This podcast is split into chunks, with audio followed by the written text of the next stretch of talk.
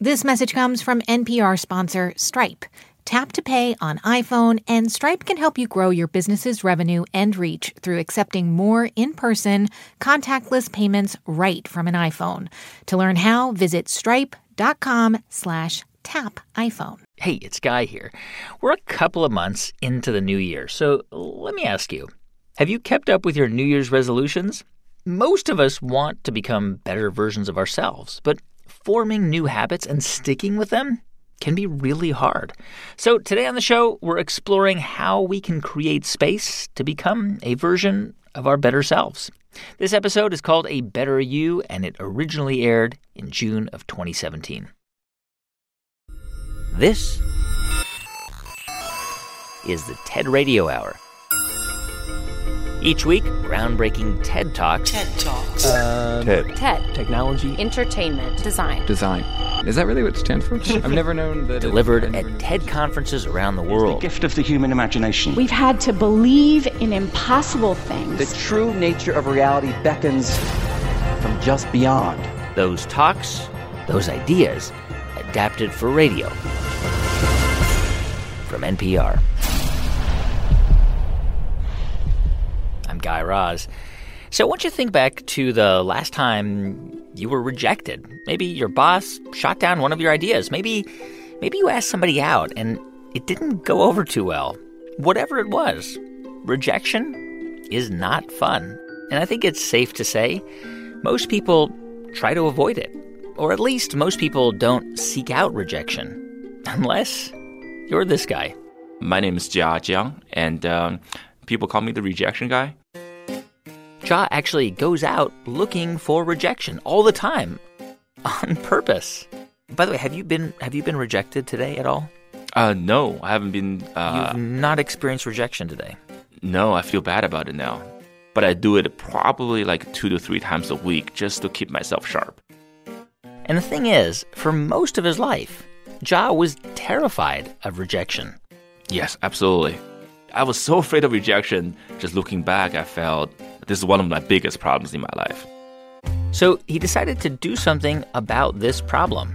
And Jia thought by fixing it, he could become a better version of himself. So I googled how do I overcome my fear of rejection, and I I found this one website called rejectiontherapy.com that would ask you to get rejected on every day. You desensitize yourself from that pain of rejection, and I just love that idea.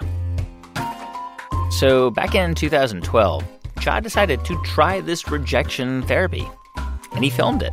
Hello, everyone. Uh, this is Jia. And he put the videos on YouTube. This is my day 10 of rejection therapy, um, just to conquer fear. Every day for 100 days, he made various requests of strangers. I'm going to ask someone to open up their backyard and for me to play soccer in it. Requests where he figured I'm going to walk into a local business and uh, ask to do a staring contest with the CEO. people would always say no. All right, uh, quick and easy. Uh, I want to get my hair trimmed at uh, PetSmart today. Hey, any chance I can plant this flower in your yard? Today I'm uh, flying. I'm uh, I'm gonna ask them to uh, allow me to do the public safety announcement before the flight takes off. Hopefully I don't get arrested. A hundred days of rejection. A 100 days of rejection, and then that's what I did. You come out, become like a master of rejection. I just want to see what, what, what kind of tough guy I become. Today on the show, a better you. Ideas about changing the things about us we kind of want to change. Conquering a fear or changing a habit or trying something new. Becoming the kind of person you want to be. And for Jia Jiang, becoming a better version of himself meant conquering his fear of rejection. And that fear? It came from something that happened way back in his childhood. He told the story from the TED stage. When I was six year old, my first grade teacher had this brilliant idea. She wanted us to experience receiving gifts, but also learning the virtue of complimenting each other. So she had all of us come to the front of the classroom, and she bought all of us gifts and stacked them in the corner. And she said, Why don't we just stand here and compliment each other? If you hear your name called, go and pick up your gifts and sit down. What could go wrong? well, there were 40 of us to start with, and every time when I hear someone's name called, I would give out the heartiest cheer. And then there were 20 people left, and 10 people left, 5 left, and 3 left. I was one of them. And the compliments stopped. And the teacher was freaking out. And she was like, Hey, would anyone say anything nice about these people? no one? Okay, why don't you go get your gift and sit down? So behave next year, someone might say something nice about you. well, uh, as I'm describing this to you, you probably know I remember this really well. so that, that was one version of me, and I would die to avoid being in that situation again, to get rejected in public again. That's one version. Then fast forward eight years, um, Bill Gates came to my hometown, Beijing, China, to speak, and I saw his message. I thought, wow, I know what I want to do now.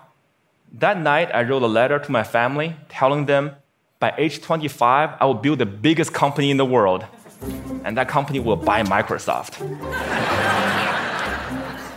Do, do you remember what you wrote in that letter? Yeah, I, I, do. So in the letter, I said by age 25, I will become the biggest entrepreneur in the world. And and also, I talked about I want to go to the United States someday to, to be this entrepreneur, to fulfill that dream. I even chose a city for myself to live in. I chose, I want to move to Houston.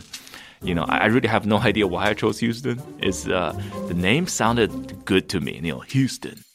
Uh, and but also probably because they won the NBA championship that year, the, you know, the Houston Rockets, and I kind of like them. So that's that was uh, that was in that letter.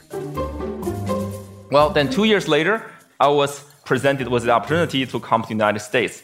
I jumped on it because that was where Bill Gates lived, right? So I, I thought that was the start of my entrepreneur journey. Then fast forward another 14 years, I was 30. Nope, I didn't build that company. I didn't even start.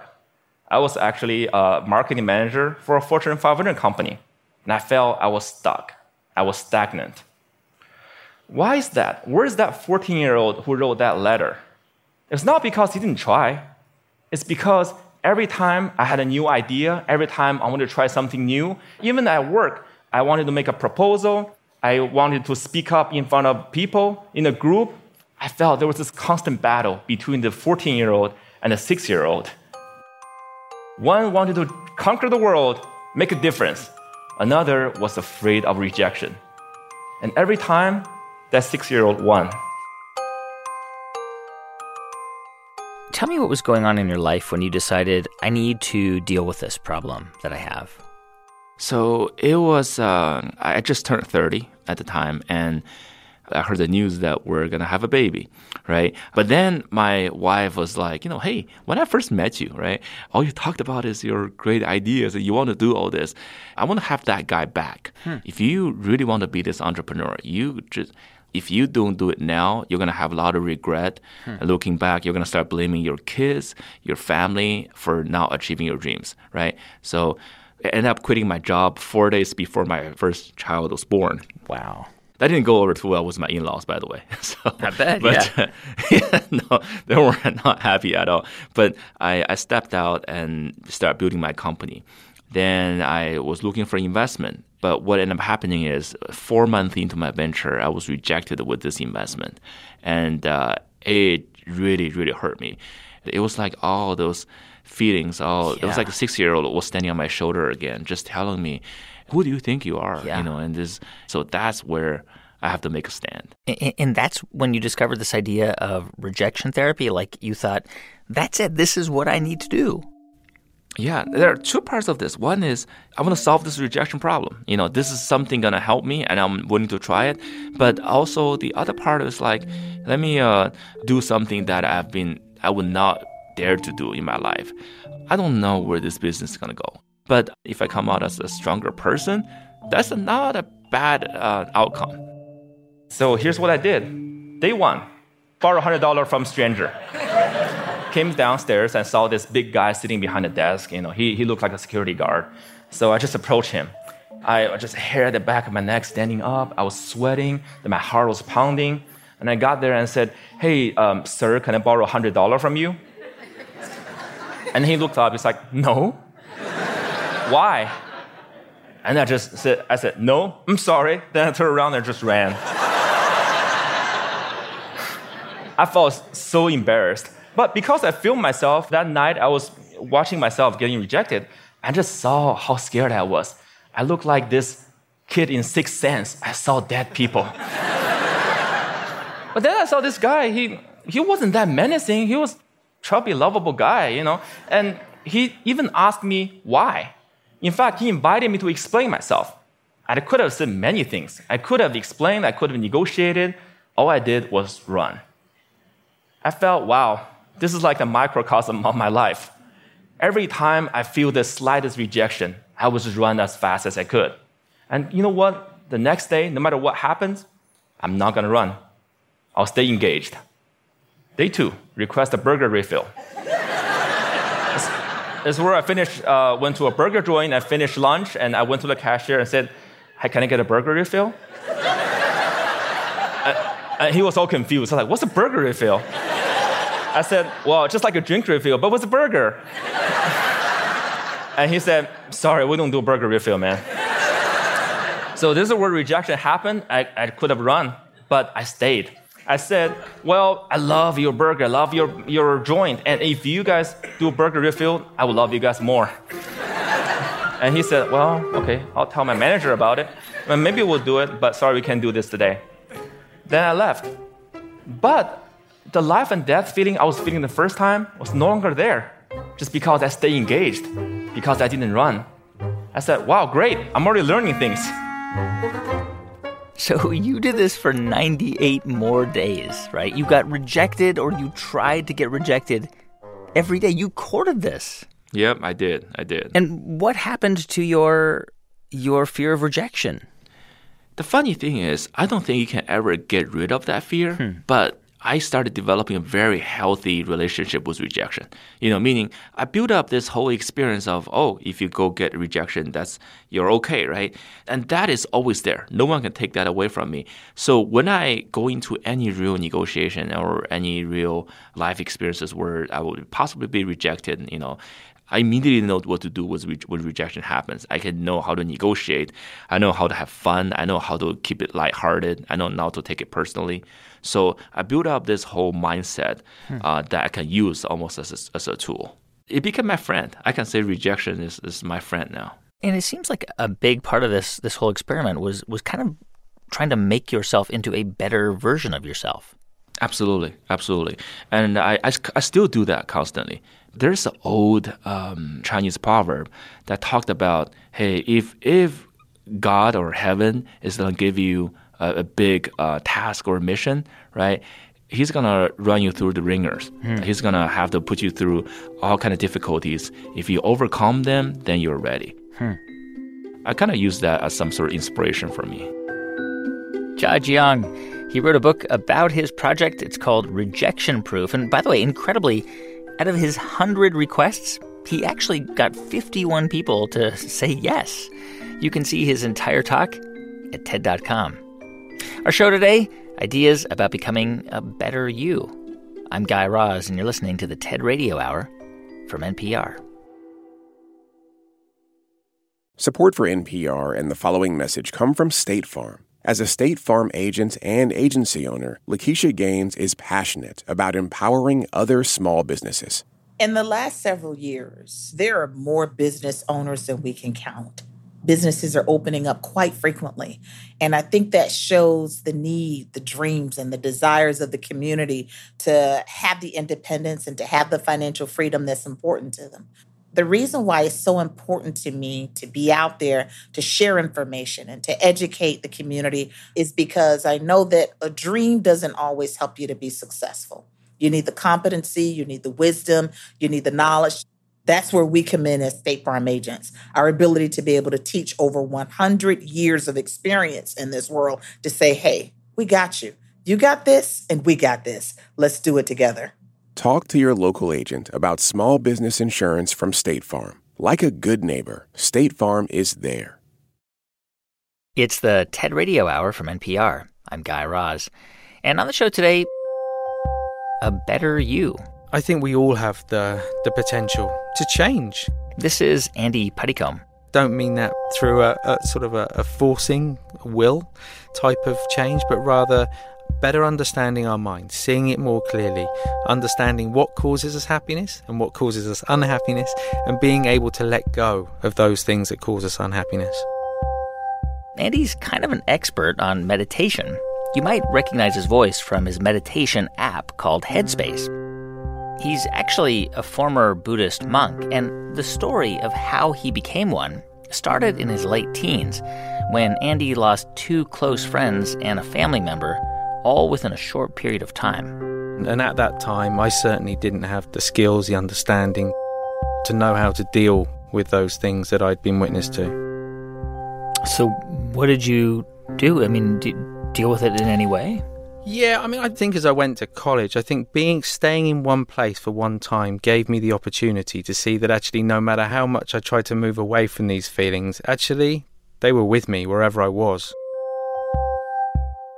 And, and that was a really precious opportunity because although it was difficult, although it was challenging, being with those feelings allowed me to find the clarity to say, actually, you know what, if I'm really going to understand my mind, it's not going to be through reading books at university. I'm going to need to go. And, and as it turned out for me, it was to go away and, and become a Buddhist monk. Andy spent the next 10 years studying to become a monk traveling to countries like Nepal, India, Myanmar, and Thailand, all in search of trying to better understand himself. Here's Andy Puddicombe on the TED stage.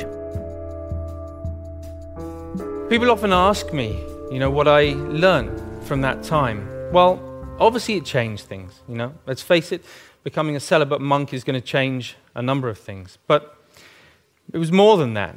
You know, it, it taught me, it gave me a greater appreciation and understanding for the present moment.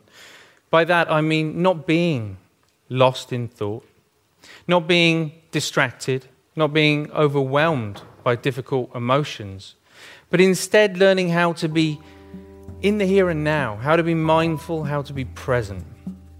I think the present moment is so underrated. It sounds so ordinary, and yet we spend so little time in the present moment that it's anything but ordinary. But, but I mean, how do you? I mean, how do you stay present? Like, is it a matter of, of constantly reminding yourself? So I, it's interesting. I think over time, it's like uh, you know, almost like muscle memory. You know, if it's done enough times, it, it simply becomes stronger and stronger. But I think in terms of the you know how it's actually done. So if I think of a couple of examples, I, I remember getting told off once, guy, in one of the, the monasteries. I was I was a very naughty Wait, monk. You, you know? got told off at a monastery? Wait, that happens at a monastery? that absolutely happens okay, in a right. monastery. And I remember one, I can't even remember now. I think I'd read a book or something in the library that I wasn't supposed to read or something, and I was I was given a task to do, and it was to cut the grass, and it was to cut the grass with a pair of scissors. Hmm. Now at the time when I was doing it, for the at least for the first kind of hour or two of doing that, in my mind, I was just busy talking to myself. This is ridiculous. This is crazy. Yeah. So stupid. La, Yeah. la, la, la. Exactly. And, and really kind of just building up a lot of frustration and anger. It was entirely my own kind of doing that stuff. And I was kind of creating this, this tension in the mind and in my body. And at some stage, I think I remember just kind of just laughing to myself at the absurdity of it. But through having let go of that storyline and having let go of that tension, all of a sudden I was kind of released from that story. And all of a sudden, it actually became quite a, a pleasant activity. So it's a really good example of how, look, the activity is what it was. I, I got to define the experience of that activity by how I was relating to it with my mind. And so in the monastery, you're constantly kind of challenged. You know, if you're sweeping the floor, are you sweeping the floor whilst thinking about something else that happened in the past or looking to the future, hoping something will happen in the future? Or are you simply present with the sound and the sensation of the broom? And it's, it's such a simple idea, but if it's done sort of repeatedly over time, then it has a really sort of transformative effect on the mind. For Andy, simple actions like this became a form of meditation, a way to sharpen his focus instead of being lost in thought. And it's something he's gone on to share with millions of others. There was a, a research paper that came out of Harvard just recently that said on average, our minds are lost in thought almost 47% of the time. 47%. At the same time, this sort of constant mind wandering is also a direct cause of unhappiness. Now, we're not here for that long anyway.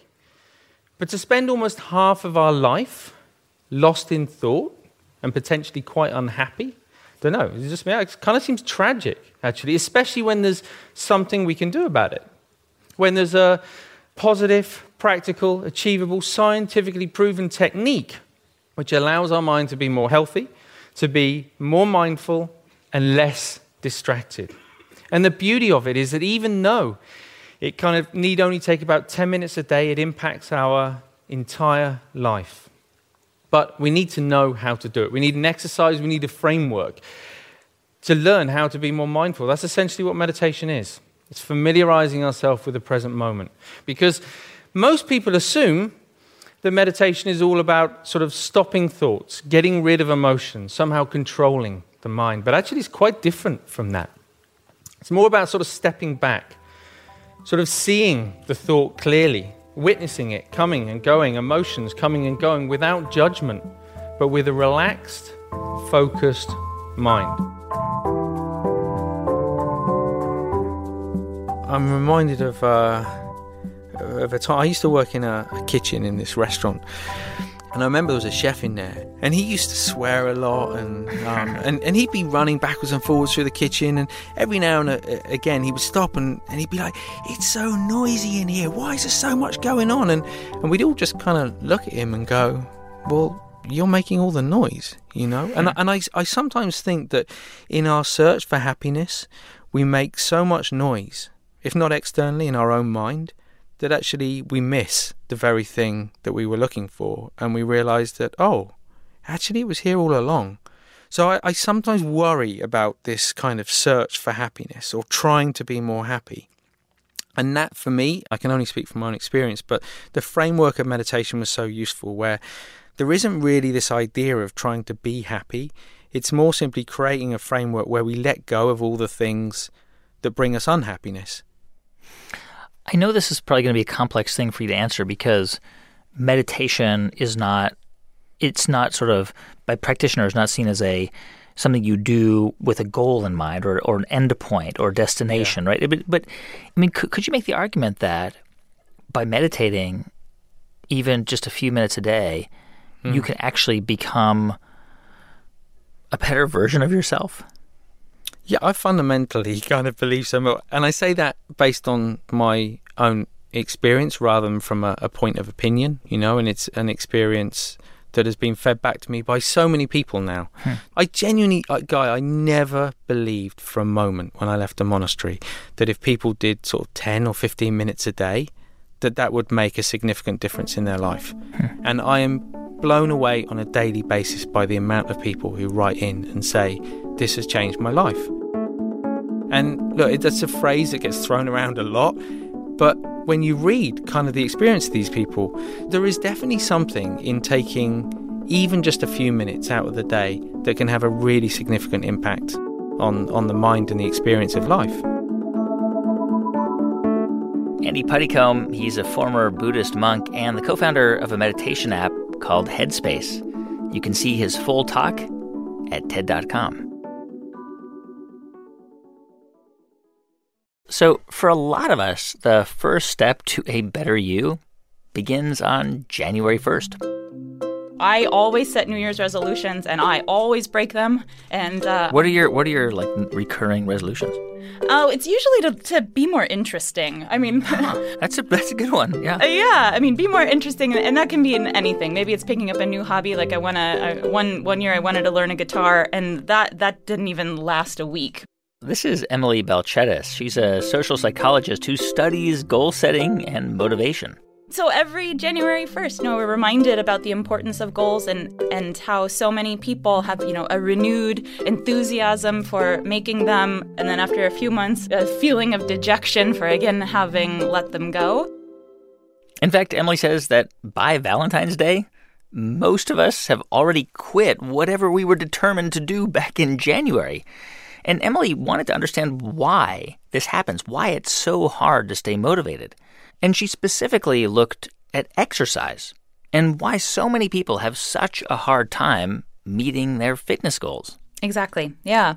So we we know we know several reasons why we don't have the time. Our lives are quite busy. We're pulled in in many directions from friends and family and our careers. That's not the new thing that we have to offer. The unexpected explanation that we have been investigating is that maybe you and I are seeing a slightly different world, and maybe that can help us understand why you might be able to better meet your goals than I am. So, we're really interested in this comparison between how do healthy or fit people see the world, and how do unhealthy people see the world.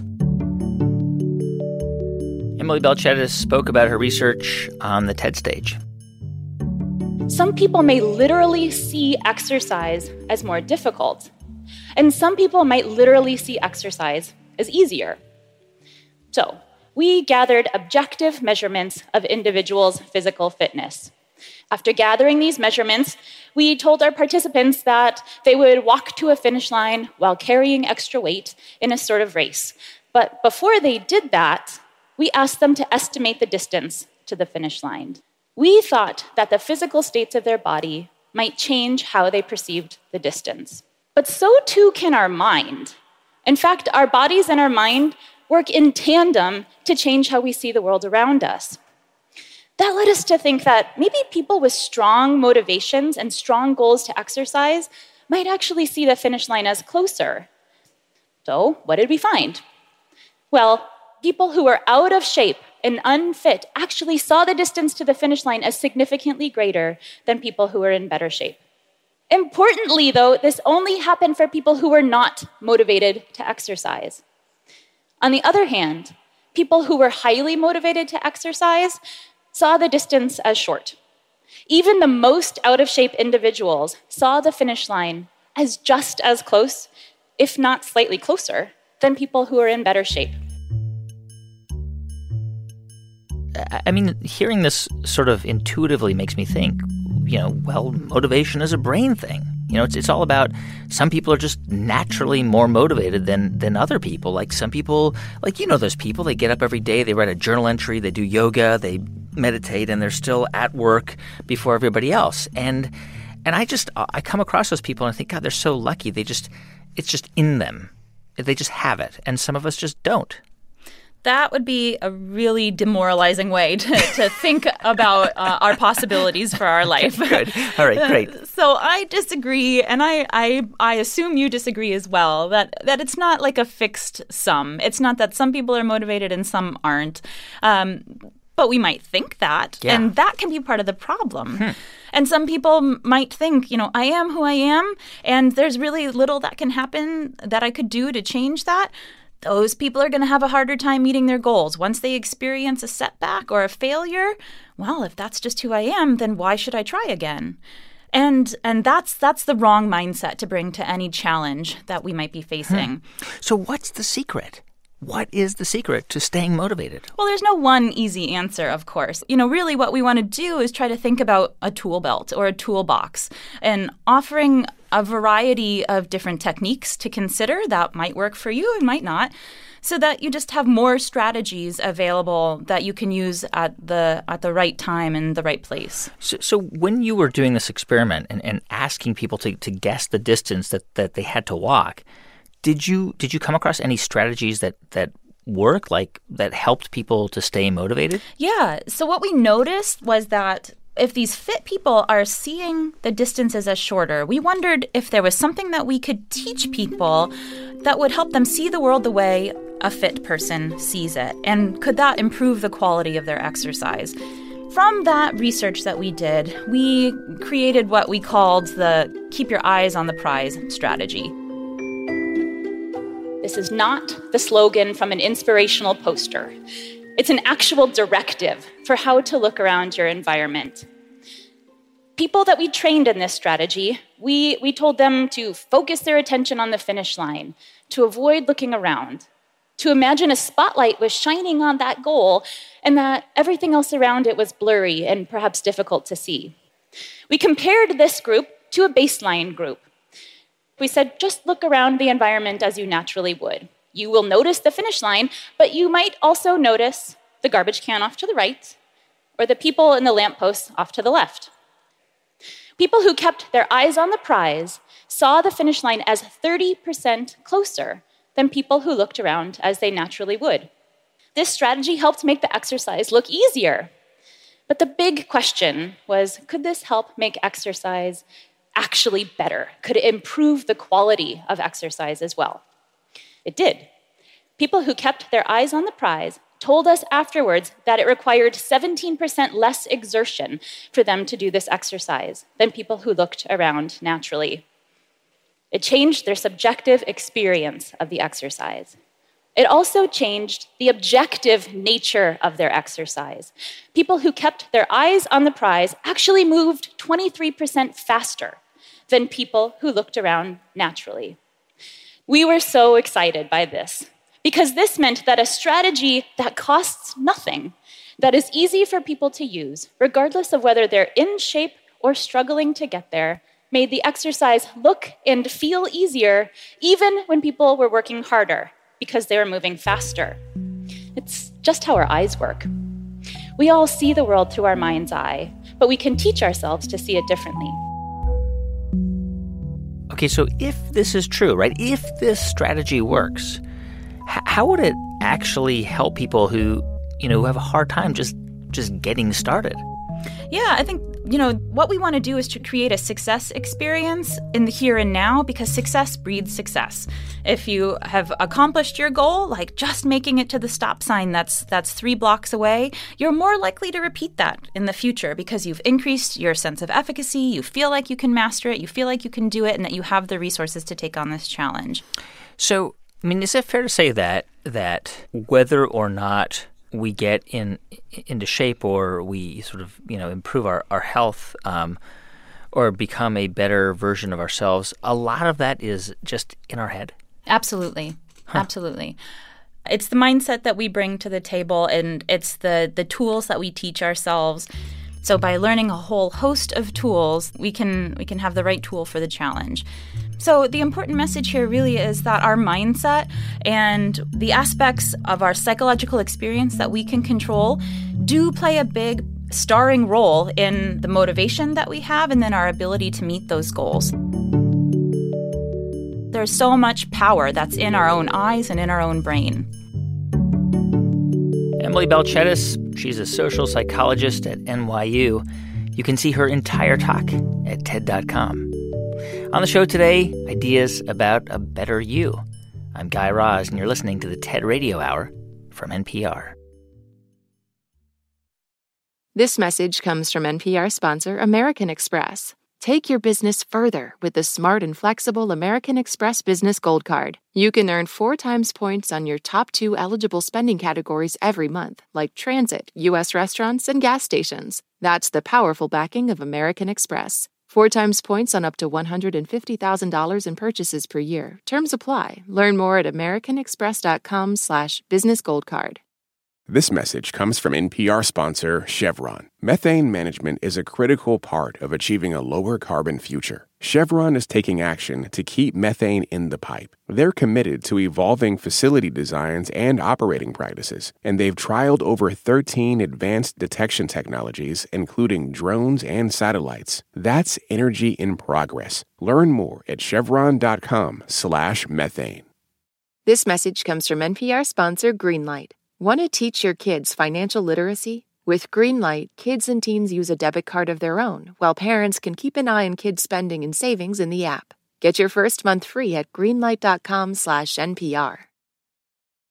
It's the TED Radio Hour from NPR. I'm Guy Raz, and on the show today, ideas about becoming better versions of ourselves. And as we just heard from Emily Balcetis, motivation it can be the key to getting there, especially when you're trying something new? Tried to write a compliment for my wife each day. Tried to eat more slowly and mindfully. Tried to have fewer meetings. This is Matt Cutts. Cooking one dish each day. Exercise twice a day. Pick up the ukulele and play it for 10 minutes a day. Matt used to be an engineer at Google. And now I work at the U.S. Digital Service. And all those things Matt just listed, they're things that he's actually done for at least 30 straight days. Okay, so are you basically perfect? No, no. You're not. No. There's do, nothing. Do I look perfect to you? Uh, Come you on. seem pretty perfect. Matt sort of sees himself as an experiment, a work in progress. And his obsession with trying new things, it all started a few years ago after he watched a TV show called 30 Days. Hi, I'm Morgan Spurlock. And on each episode, the host, Morgan Spurlock, you might remember him from the movie Supersize Me, Morgan would spend 30 days immersing himself in a totally different lifestyle. So I decided to follow in the footsteps of the great American philosopher, Morgan Spurlock, and try something new for 30 days. Matt describes what happened next on the TED stage. The idea is actually pretty simple. Think about something you've always wanted to add to your life and try it for the next 30 days. It turns out 30 days is just about the right amount of time to add a new habit or subtract a habit from your life. There's a few things that I learned while doing these 30 day challenges. The first was instead of the months flying by forgotten, the time was much more memorable. I also noticed that as I started to do more and harder 30 day challenges, my self confidence grew. I went from desk dwelling computer nerd to the kind of guy who bikes to work for fun. Even last year, I ended up hiking up Mount Kilimanjaro, the highest mountain in Africa. I would never have been that adventurous before I started my 30 day challenges. That is impressive, Kilimanjaro. So, so basically, every 30 days, and, and so w- what are you trying out now? Uh, I am trying to practice gratitude. So every day, I try to think of one thing I like about myself, about the world, and about someone else. So, how do you remind yourself to do this every day? You wake up and say, I've got to remind myself to show gratitude? Uh, one trick that I found is get a calendar and get a marker, and you basically say, I have to mark an X at some point today on that calendar. So you get a streak going. And at that point, you're like, I got to keep my streak going. And so you, you can't go to sleep until you mark your X on the calendar by doing that activity that day. Tell me this idea behind 30 days. Why 30 days? Why not seven days? Why not 20 days? Well, it needs to be something that easily slots into your mind. And people say that to learn a new habit can take anywhere from 21 to 45 days, but those are really weird numbers, right? 30 days is super easy to remember because you just, when a new month rolls around, you're like, okay, it's time for a new habit. So, do you plan ahead? Like, what are you going to do for the next month? So I have found that you don't want to plan ahead too much because then you start to feel guilty. You don't want to do New Year's resolutions where they're planned out 12 months in advance. So normally around the end of the month, about a week left, I'll start just opening myself up to ideas and suggestions. I'll be like, you know, what am I noticing when am I'm not feeling good? You also have to be okay with failure. Yeah. There's a lot of habits that are not going to take. Yeah. I tried meditation for a month. It was awful. Well, what happened? Uh, I did it for 30 days and I tried to meditate for 15 minutes a day. And it was torture? It was so painful. I hated what, it. what happened when you meditated? Um, my brain went crazy and I got frustrated. And eventually I learned I could go outside and I could like count the leaves on trees. And that was somewhat calming, but I'm going to have to do it again because apparently I don't have a meditating personality. You got to follow the breath, Matt. You got to follow the breath. Inhale, breath, exhale, stress. You got to follow it all the way through your body. You know, a lot of people, it works for them. Did you ever like give up uh, gluten or do anything like that for a month? Like, yes, I, I did try going vegan for a month. Why? Why? Why did you become a vegan for a month? Because we should all be re-examining our assumptions, right? In in 50 years, what are the beliefs that we have that are going to be proven wrong? And maybe one of those beliefs is, you know, whether we should be eating meat. For example, right? You know, you can look back at people like Thomas Jefferson, and it's very clear with the benefit of hindsight and history. Oh, they were doing some things that uh, modern day people wouldn't approve of. So you can take a step back and think and say, what would I be doing today that 50 years from now people wouldn't approve of? And it seemed like going vegan was a good chance to try that. I mean, so so say say you know somebody listening uh, wanted to just try this out, right? How how should they go about it? Like, what should they do? Well, I, I love when people think about things they've always wanted to try and just give it a shot, but there's some really easy ones that you can start with. So, for example, try just taking one picture every single day for 30 days. And what I found when I did that challenge is that I was more likely to remember each day and be able to mark the time. And I remembered a few things that I would have forgotten otherwise. You can do that. You can give up television. You can try to just go for a walk every day. And don't you don't have to put a number on it. You just have to say, I'm going to go for a walk or I'm going to tell my wife something that I love about her. They can be totally simple. They don't have to be hard. They don't need to be ambitious. It just needs to be something that you think you might want to do, and then you can try it on for size. By by constantly seeking to improve yourself, does it also give you a perspective on how imperfect you are and how flawed you are? Yes, absolutely. No, there are, there are a lot of people who can do things so much better than I can, but uh, even if I come in 109 out of 111 in a triathlon, I feel like I still beat the people who stayed on the couch that day. And is there something innate, something about us as humans that that drives us to to seek self improvement? I mean, do you think it's a an inherent human trait and desire? I don't know whether it's inherent or not, but I do know that when you see someone striving, a lot of people are interested in that, and a lot of people are attracted to that, and a lot of people want to be that person's friend or follow them along or go along for the adventure. Whenever you see someone doing something crazy, rowing across the Atlantic or something like that, they want to learn more about it. And so I don't know whether it's inherent, but I do think that everybody understands the appeal of striving for something new. A lot of people say that whenever you are hopefully resting very contentedly on your deathbed, you'll look back on your life. And current projections say people probably spend two years of their life on Facebook, you know. And if you if you think back, what are you going to regret? You're going to regret the things that you didn't try. That's Matt Cutts. You can hear his entire talk at TED.com.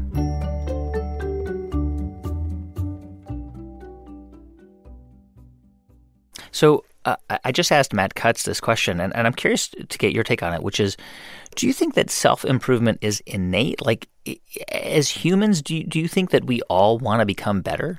Yeah, I, I think people are innately curious. They get around something and they they just want to learn about it. This is New York Times columnist David Brooks. And there's a sense that some people, wise people, they have an inner peace that you hunger for. Or some people, they radiate a moral inner light. They're just incandescent inside and they're joyful. And so you often see people who are doing life better than you. and you see them, and I often think, you know, I've achieved more career success than I ever thought I would, but I don't have that. So I'd like to have that. For a while now, David has been searching for that. You can call it inner peace or inner light or just character, which is the term he landed on for his recent book. You know, I wrote this book called The Road to Character about people who are inwardly searching, and some of them is super sappy and super sentimental. Uh, George Eliot, deeply in love. Dorothy Day, struggling with her inner demons. And sometimes I'd go to these meetings in a conference room, and I'd go to talk about my book, and there'd be a bunch of middle aged white guys, and I thought, okay, I'm going before this audience of CFOs, and I'm going to tell them about George Eliot's love life. And then when I would start talking, there would be a quality of silence such as I've never heard as people begin to lock in. And even the most superficial and the most boring people seemingly have this hunger. They have a hunger for true joy and true fulfillment. Everyone feels this, it's somehow baked into our souls. But this raises a question. If we all desperately want to feel fulfilled, what's stopping us from seeking that out? Well, for David, part of the answer is that we spend far too much time focused on values like ambition and success, and too little time on values like honesty, compassion, and kindness. Here's David Brooks on the TED stage. So I've been thinking about that problem. And a thinker who's helped me think about it is a guy named Joseph Soloveitchik, who was a rabbi who wrote a book called The Lonely Man of Faith in 1965. Soloveitchik said there are two sides of our natures, which he called Adam 1 and Adam 2. Adam 1 is the worldly, ambitious, external side of our nature. Adam 2 is the humble side of our nature. Adam 1 asks how things work. Adam 2 asks why we're here. Adam 1's motto is success. Adam 2's motto is love, redemption, and return. And the tricky thing I'd say about these two sides of our nature is they work by different logics. The external logic is an economic logic input leads to output, risk leads to reward. The internal side of our nature is a moral logic and often an inverse logic. You have to give to receive, you have to conquer the desire to get what you want. In order to fulfill yourself, you have to forget yourself. In order to find yourself, you have to lose yourself. I mean, when you think about the, the two Adams, do you do you think that you've always placed more weight and, and importance on, on that second version? I think so. I wonder if I was 22, I might think, well, you know, getting that out of one thing, getting that career right is pretty important. But I'm not 22 anymore. So I do think that Adam 2, uh, getting the inner resources right, getting the heart right, getting the soul right, is the more important thing. Now, and I can tell you I've achieved um, more career success, more recognition. I've got a better job than I ever thought I would. And it is the central lie of American life is that success leads to happiness, and that's just not true. And that only comes through spiritual depth and spiritual peace. That only comes from a struggle towards some moral ideal. Yeah, and, and happiness is definitely a struggle, right? I mean, like, like for most of us, it's something we have to work hard at. Yeah, I've come to dislike happiness, and, and partly as a word. I, I mean, I do think happiness is. Uh, uh somebody said there are four levels of happiness. First, material pleasures. Two, status, becoming success. Three, generativity, which is the pleasure you get from giving back. And fourth is transcendence, the joy you feel when you're connected and serving a universal love, a universal ideal, a universal truth. And moving from one and two to three and four seems to be moving beyond what we call happiness toward joy or fulfillment or purpose. You know, if you ask me about the most important times in my life or anybody the most important times, it's rarely the happy times. It's the times when you're struggling for some ideal. And that sort of defies happiness, but it points more toward fulfillment. I was reminded of a common response through history of how you build a depth of character. Through history, people have gone back into their own pasts, sometimes to a precious time in their life, to their childhood. And often, the mind gravitates in the past to a moment of shame. Some sin committed, some act of selfishness, a lack of courage. Adam 1 is built by building on your strengths. Adam 2 is built by fighting your weaknesses. You go into yourself, you find the sin which you've committed over and again through your life, your signature sin, out of which the others emerge. And you fight that sin and you wrestle with that sin. And out of that wrestling, that suffering, then a depth of character is constructed. And we're often not taught to recognize the sin in ourselves, and we're not taught in this culture how to wrestle with it, how to confront it, and how to combat it. Do you remember a point in your life where you thought, I need to change this about who I am? Yeah, I think that all the time. You know, I, I've got my list of core sins a tendency toward glibness and shallowness, a, a, a fear of having unpleasant conversations, uh, and then, like a lot of people, I struggle against selfishness all the time. And David Foster Wallace, in that famous Kenyon commencement address, we see the world from the vantage point of me. Everything's in front of me, behind me, back of me. And we just have an innate selfishness. And so one struggles with that continually. I, am I'm wondering if you ever ha- have this experience, which is, you know, like on this show, we, we just did an episode on, on altruism and then another on forgiveness and one about compassion and kindness. You know, and working on all of these shows, I think a lot of people assume that I then embody all of these traits. But um, but you know, I, I can be unkind. I can be unforgiving. And, and I, I think about this a lot.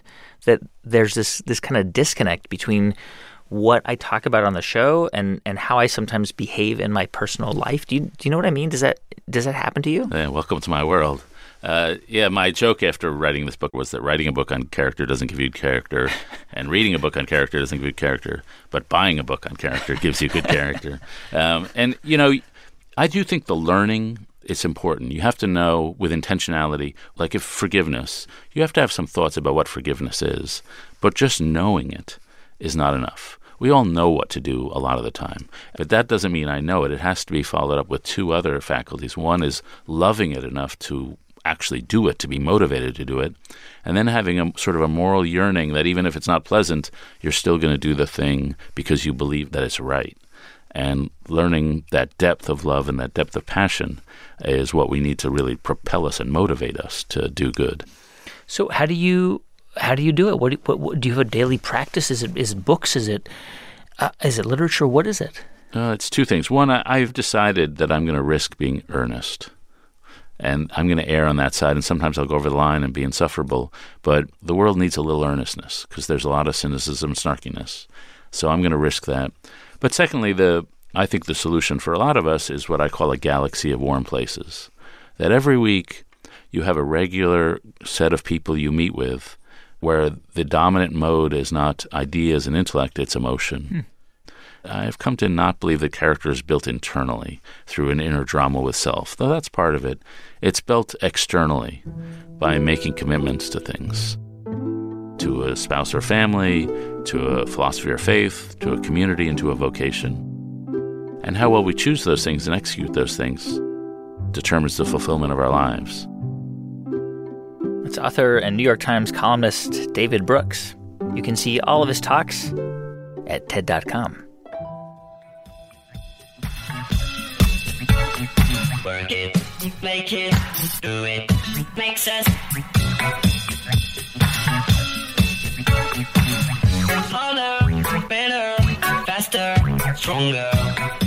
Hey, thanks for listening to our show, A Better You, this week. It's our 100th episode, and we've got lots of cool stuff online to celebrate 100 episodes of the TED Radio Hour. So please, please check out our Facebook page and follow us on Twitter. It's at TED Radio Hour. If you want to go back and hear the other 99 episodes of TED Radio Hour, you can find them at ted.npr.org. And to see hundreds more TED Talks, check out TED.com or the TED app. Our production staff at NPR includes Jeff Rogers, Sanaz Meshkinpour, Janae West, Neva Grant, Rund Abdelfatah, Casey Herman, and Rachel Faulkner, with help from Thomas Lu and Daniel Shukin. Our intern is Tony Liu. Our partners at TED are Chris Anderson, Colin Helms, Anna Phelan, and Janet Lee. I'm Guy Raz, and you've been listening to Ideas Worth Spreading right here on the TED Radio Hour from NPR.